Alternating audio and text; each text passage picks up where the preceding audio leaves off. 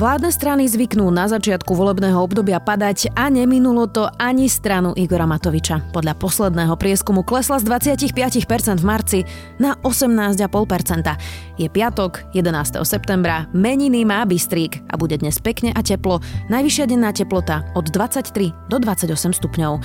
Vítajte pri Dobrom ráne, dennom podcaste Denníka Sme. Moje meno je Zuzana Kovačič-Hanzelová.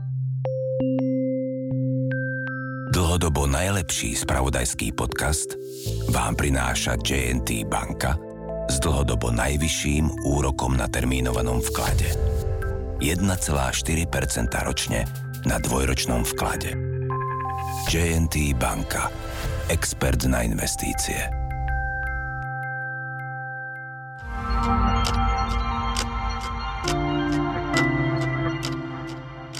A teraz poďme na krátky prehľad správ. Predseda parlamentu Boris Kolár je v dobrovoľnej karanténe po návrate zo zahraničia. Nebol síce v krajine, ktorá je riziková, no rozhodol sa tak preventívne vzhľadom na aktuálnu situáciu. Ruskému opozičnému politikovi Alexejovi Navalnému posilnili v Nemecku ochranku. Po otrave novičokom je pri plnom vedomí a dokonca si vraj pamätá všetko tesne pred otravou. Der Spiegel cituje zdroje, ktoré hovoria, že polícia chce posilnenou ochrankou zabrániť ďalším pokusom o atentát. O bezpečnostnú previerku prišla okrem Bonulu aj SBS Well Security, ktorá patrila sestre Norberta Bödera. Uviedol to portál Aktuality.sk, ktorý upozornil aj na to, že firma má ročný obrad v miliónoch eur a má s firmou Bödera Bonul podozrivé finančné operácie. Až polovica Slovákov verí, že ich hodnoty sú ohrozované Západom a Spojené štáty americké vnímajú ako hrozbu. Tí, ktorí považujú západné spoločnosti za hrozbu, podľa prieskumu preferujú silnejšieho lídra pred liberálnou demokraciou a sú náchylnejší veriť konšpiračným teóriám. O samovraždu sa minulý rok pokúsilo na Slovensku 743 ľudí. Ide prevažne o ľudí vo veku od 30 do 39 rokov. Muži sa pokúšajú o samovraždu viac ako ženy. Motívom sú podľa štatistík najmä rodinné problémy. Na Slovensku chýba akýkoľvek strategický plán, ako znižovať systematický počet samovrážd. Ak máte problémy, obrátiť sa môžete na bezplatnú krízovú linku pomoci 0800 500 333. Viac takýchto správ nájdete na sme.sk.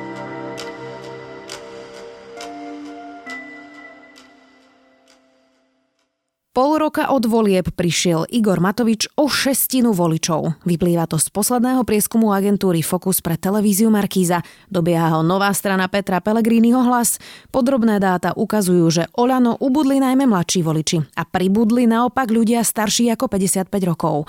Najčastejšie Matoviča ľudia volili kvôli boju proti korupcii. Za hlavný dôvod to označilo až 70% ľudí.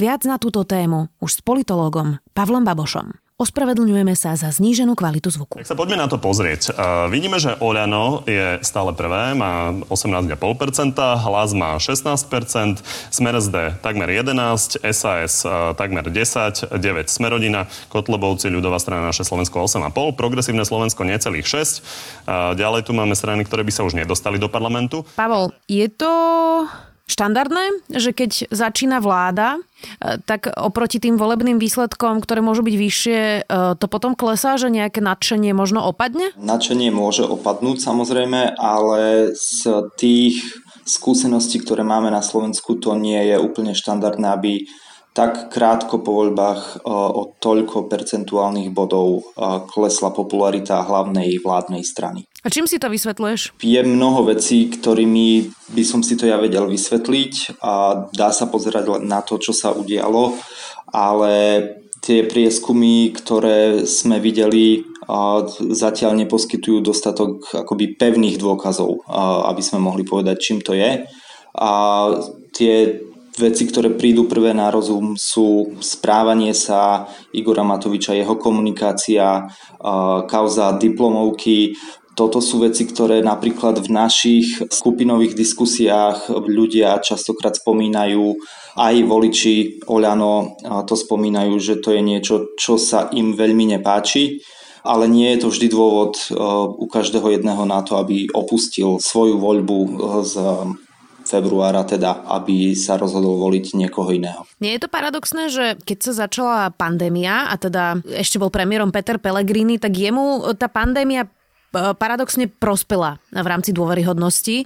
Znamená to, že pandémia naopak Igorovi Matovičovi neprospela? Ja si myslím, že zo začiatku mu celkom ťažko povedať, či mu prospela, lebo tak ako pri Petrovi Pelegrini my to nevieme celkom porovnávať, aká by bola jeho dôveryhodnosť alebo nejaké preferencie, keby naozaj musel riešiť celú tú prvú vlnu, tak ako nevieme pri Igorovi Matovičovi povedať, čo by sa stalo, keby bol ďalej v opozícii. Ja si myslím, že Igor Matovič v očiach ľudí celkom zvládol tú pandémiu, pretože ten pokles e, preferencií nebol takýto zjavný ani v apríli, ani v máji, ani v júni. On prišiel až teraz. To, čo ukazujú tie dáta, je, že Oľano ubudli najmä teda mladší voliči a pribudli mu naopak nejakí starší ľudia nad 55 rokov. Kam tí mladší vlastne odišli? Videli sme, že SAS naopak stúpli trochu preferencie. Je toto, kam odchádzajú mladí ľudia od Igora Matoviča, ktorí možno na poslednú chvíľu v marci volili práve jeho? Je to možné, z tých dát sa to nedá úplne takto presne povedať. A mnoho mladých ľudí sa môže rozhodnúť, že jednoducho nevie, alebo teda spadne do tej kategórie nerozhodnutých a môžu sa úplne rovnomerne roztrúsiť aj medzi ďalšie strany a prípadne pokojne sa prikloniť aj k hlasu Petra Pellegriniho. No a teraz, keď si spomenul Petra Pellegriniho, ten práve dobieha Oľano a nová strana hlas teda má dosť vysoké čísla oproti Smeru, ktorý práve stratil. Dokopy ale hlas a Smer má stále veľmi slušný výsledok. Ako si to vysvetliť? Ja si to vysvetľujem tak, že tá spoločnosť je stále do veľkej miery rozdelená pre mnohých ľudí, ktorí v minulosti volili Slovenskú národnú stranu alebo Smer. Je Peter Pellegrini veľmi dobrou alternatívou dnes. A mnohí voliči Smeru boli rozhodnutí, že Robert Fico už nie je dobrý líder a nemá akúsi budúcnosť, ale Peter Pellegrini je ten, ktorému sú ochotní dať hlas a navyše tu bolo aj mnoho voličov, pre ktorých bol Robert Fico problém. Bola to bariéra, prečo ten smer nevoliť, ale Peter Pellegrini je úplne v pohode pre nich. Tie prieskumy ale dávali aj PS a spolu v nejakých časoch 15%. Aj Andrejovi Kiskovi vychádzali v prieskumoch dvojciferné čísla. Môže to dopadnúť rovnako aj práve so stranou hlas, že teraz ľudia síce deklarujú, že by volili Petra Pellegriniho, ale to deklarovali aj Andrejovi Kiskovi, aj Michalovi Trubanovi s Miroslavom Beblavým? Môže, prečo nie, aj keď si skôr myslím, že asi to nebude pád pod hranicu zvoliteľnosti v prípade Petra Pellegriniho. V čom je ten rozdiel? Ten rozdiel je oveľa lepší a lepší štart a vyšší začiatok. Predsa len Andrej Kiska alebo PS spolu aj keď začínal, mali oveľa nižšie čísla. A druhá vec je, že on nemá veľmi konkurenciu. PS spolu, Andrej Kiska, ale takisto Richard Sulík, Igor Matovič do veľkej miery súťažia medzi sebou, respektíve súťažia o voličov, pre ktorých sú alternatívou, kdežto Peter Pellegrini poriadnu alternatívu ani nemá. Pre voličov Petra Pellegriniho do veľkej miery nie je alternatívou ani nikto zo súčasnej koalície, možno s výnimkou Borisa Kolára a nie je pre nich alternatívou ani Robert Fico. Keď už sme spomenuli Andreja Kisku, on teda ohlasil odchod, novou predsedničkou je Veronika Remišová, ale stále sa strana za ľudí e, pohybuje napriek tomu, že je vo vláde pod hranicou zvoliteľnosti. Vyzerá to podľa teba na rozpad? Ja si netrúfam povedať, či rozpad. no nevyzerá to ani na nejaký návrat nad 5%. Existuje niečo, čo by im mohlo pomôcť? To, čo vyčítajú Veronike Remišovej jej kritici, je, že si ju ľudia príliš spájajú s Igorom Matovičom? V zásade by im mohla pomôcť oveľa vyššia viditeľnosť. Podľa mňa Veronika Remišová má veľmi nízku viditeľnosť oproti tomu, čo dokázal Andrej Kiska. A tým myslím prítomnosť v médiách, jasné posolstva a priamočiara komunikácia. Veronika Remišová jednoducho nie je taký komunikátor, ako bol Andrej Kiska. Z časti to vyplýva z toho, že bol prezidentom. Z časti to vyplýva aj z toho, že Veronika je len jednou z štyroch koaličných lídrov, kdežto Andrej Kiska v tej pozícii vlastne nemal takúto konkurenciu. No a zároveň má stiaženú pozíciu, lebo je najmenším koaličným partnerom. Takže si nemôže veľmi dovoliť ani konflikty v koalícii, ak chce, aby tá koalícia pokračovala aby niečo dosiahla. Ešte sme nerozobrali Sme rodina. Boris Kolár má za sebou teda prvú veľkú kauzu a to bola teda kauza jeho diplomovky. Podľa tých čísel ale vyzerá, že jeho voličom na tomto teda zrejme asi vôbec nezáleží. Vyzerá to tak, že nie a ja tomu celkom rozumiem. Boris Kolár si neurobil politickú kariéru na tom, že má vzdelanie, vysoké vzdelanie alebo že by chcel reformovať vzdelanie. Takže nie je dôvod veľmi prečo by jeho voličom malo toto vadiť. E, ešte jedna zaujímavá vec vyplynula e, z prieskumu agentúry Focus a to je to, že napriek tomu, že poslanci Olano majú veľmi veľa konzervatívnych poslancov, tak voliči Olano vôbec nie sú takí konzervatívni. Ba priam naopak, e, veľa z nich, alebo väčšina z nich sú liberáli alebo stredoví voliči.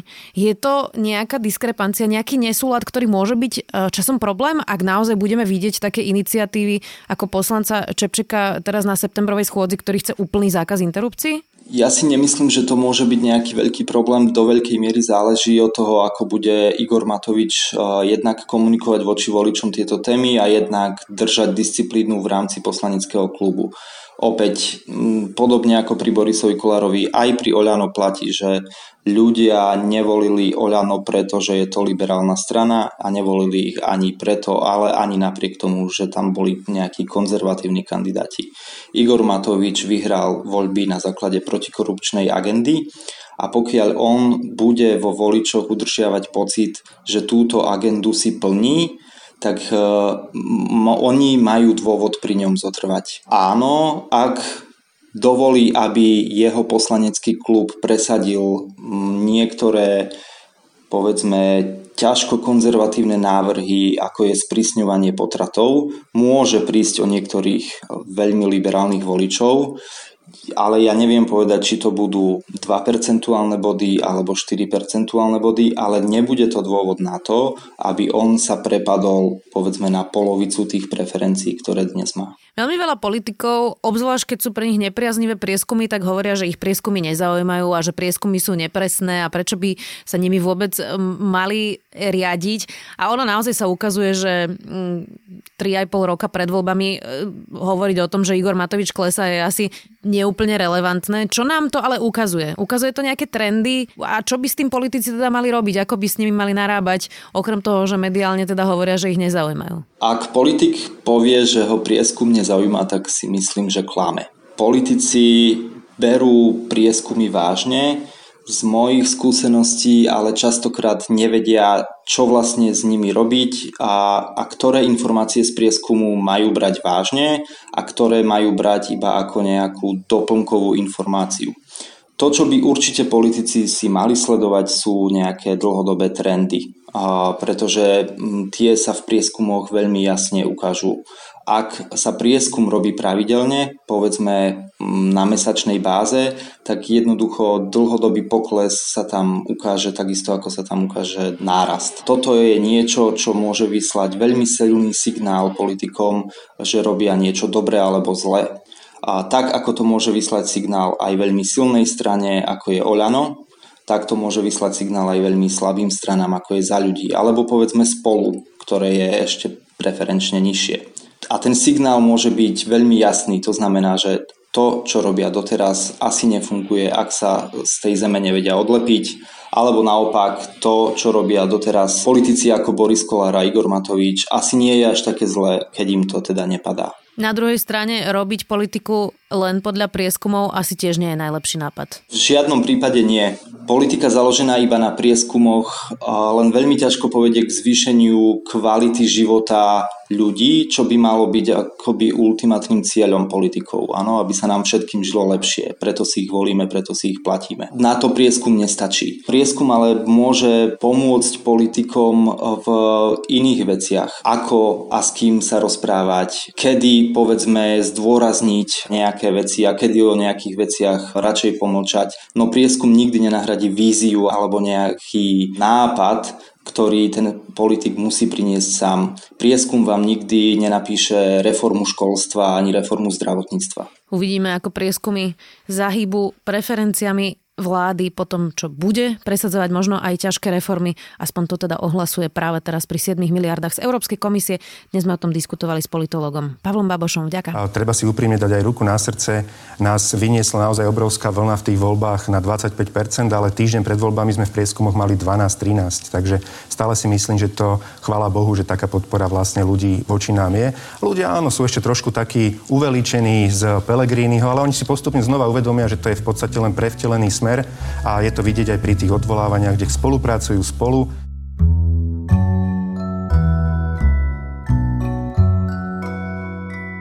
Aké je to mať bipolárnu poruchu typu 2? Ako sa žije v tele s maniodepresiou? Prečítajte si krátku reportáž od Basej Ikpy na New York Times o tom, aké to je, keď nepasujete nikam, ani do svojej vlastnej hlavy. To je môj zaujímavý tip na záver. Dobré ráno pre vás každý deň pripravujú okrem mňa aj Tomáš Prokopčák, Jana Maťková, Nikola Bajánová a za produkciu Dávid Tvrdoň a Jozef Matej. Do počutia opäť v pondelok.